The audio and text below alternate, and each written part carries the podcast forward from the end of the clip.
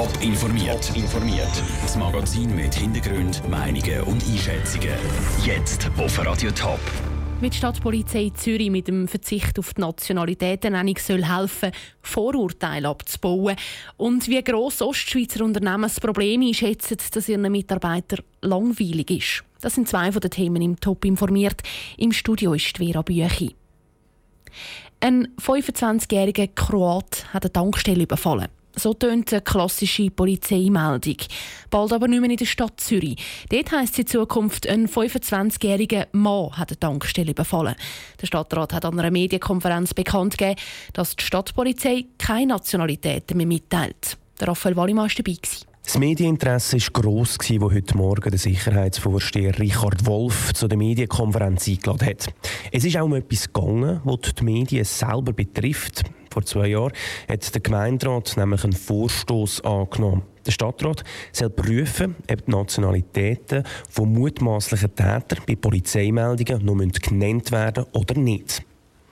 Zwei Jahre später hat der Stadtrat entschieden. Nationalitäten werden nur noch mitteilt, wenn es für den Fall relevant ist. Für Richard Wolf ein guter Kompromiss. Der Hauptgrund ist, dass wir mit der automatischen Nationalitätennennung nicht wollen, einer Diskriminierung von Nationalitäten, Vorurteile Vorschub leisten Wenn die Medien die Nationalität aber trotzdem erwähnen können sie bei der Polizei anfragen und die gibt Auskunft.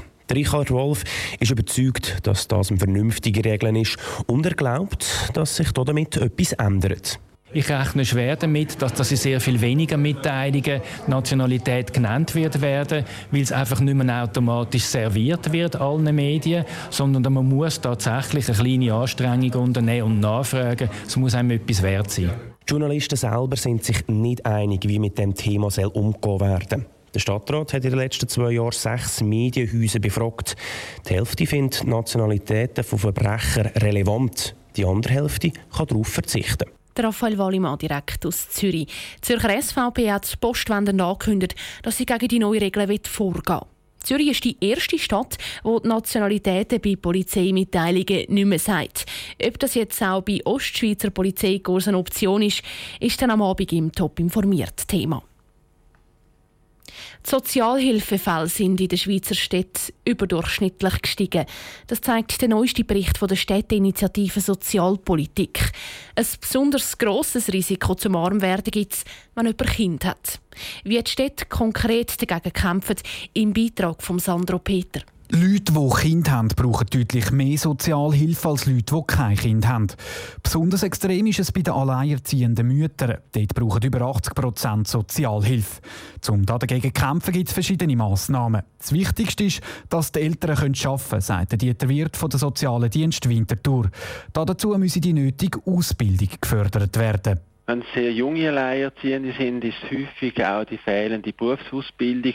Da muss man schauen, dass sie mit ihrer Kindererziehungspflichten auch für die eigenen beruflichen Chancen können schaffen und an dem Arbeitsmarkt Einstieg auch können schaffen. Das Zweite sind die, die schon einen Beruf haben, wo es aber sehr schwierig ist, drin zu bleiben. Auch denen müsse mit Ausbildung geholfen werden. Eine weitere Massnahme, um das Abrutschen in die Sozialhilfe zu verhindern, sei die Betreuung der Kinder neben dem Job, betont Nadine Grunder von der Sozialen Dienst von Zürich.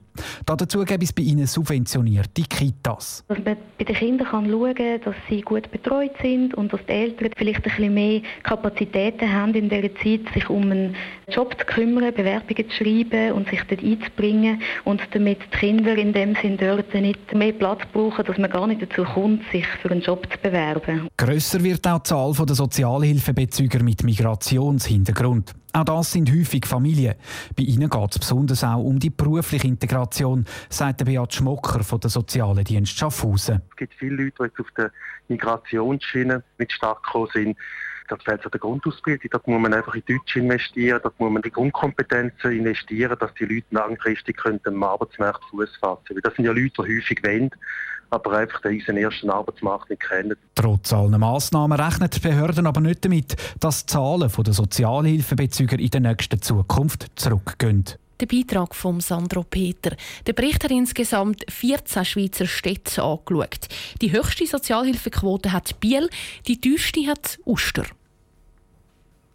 Drei Viertel von allen Mitarbeitern in der Schweiz ist am Arbeitsplatz langweilig. Das zeigt die neue Arbeitsmarktstudie. Gerade mal jeder Vierte findet seine Arbeit nicht eintönig. Ob auch Firmen im Top-Sendegebiet ab und zu ihre Mitarbeiter müssen aufwecken müssen, Andrea Nützli hat nachgefragt. Langweilige Sitzungen und keine Abwechslung. Das sind die Hauptgründe, warum Herr und Frau Schweizer beim Arbeiten langweilig ist. Wenn man im Topland bei den Unternehmen umfragt, sieht aber alles nicht so schlimm aus zum Beispiel bei einer Versicherung arbeiten. Man hat das Gefühl, die sitzen den ganzen Tag einfach am Computer. Langweilig wäre es ihnen aber nie, sagt Werner Rüeg, Hauptagent der Oxots Winterthur. Es gibt sicher Abteilungen, wo man irgendwie sich fragen am Abend, was man jetzt wirklich da hat. Also wir sind Verkaufsteil von der AXA Winterthur. Da sind wir mit der Kundenbetreuung beauftragt. Das Spannende ist ja, dass man Reaktionen und Fragen, die von der Kundenseite herkommen, die kann man nicht planen. Das ist wirklich äh, nie langweilig. Auch in einem Museum, wo man vielleicht denkt, die sehen ja jeden Tag die gleichen ausgestellten Objekte, wird es nicht langweilig, sagt Jonas Barandun vom Naturmuseum St. Gallen. Wir sehen natürlich das Museum anders als Besucher.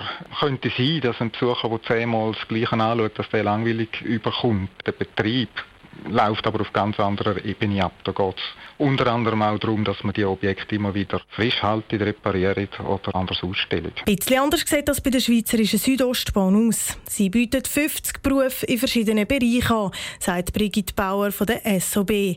Da kann nicht jeder Beruf gleich spannend sein. Von dem her ist es natürlich, dass es in einigen Bereichen vom Tagesgeschäft kreativer und abwechslungsreicher zu und her geht als in anderen. Jedoch bietet Struktur und Prozess einem Bahnunternehmen natürlich natürlich schon Bereiche, in denen wo es für die betroffenen Mitarbeiter Wartezeiten gibt.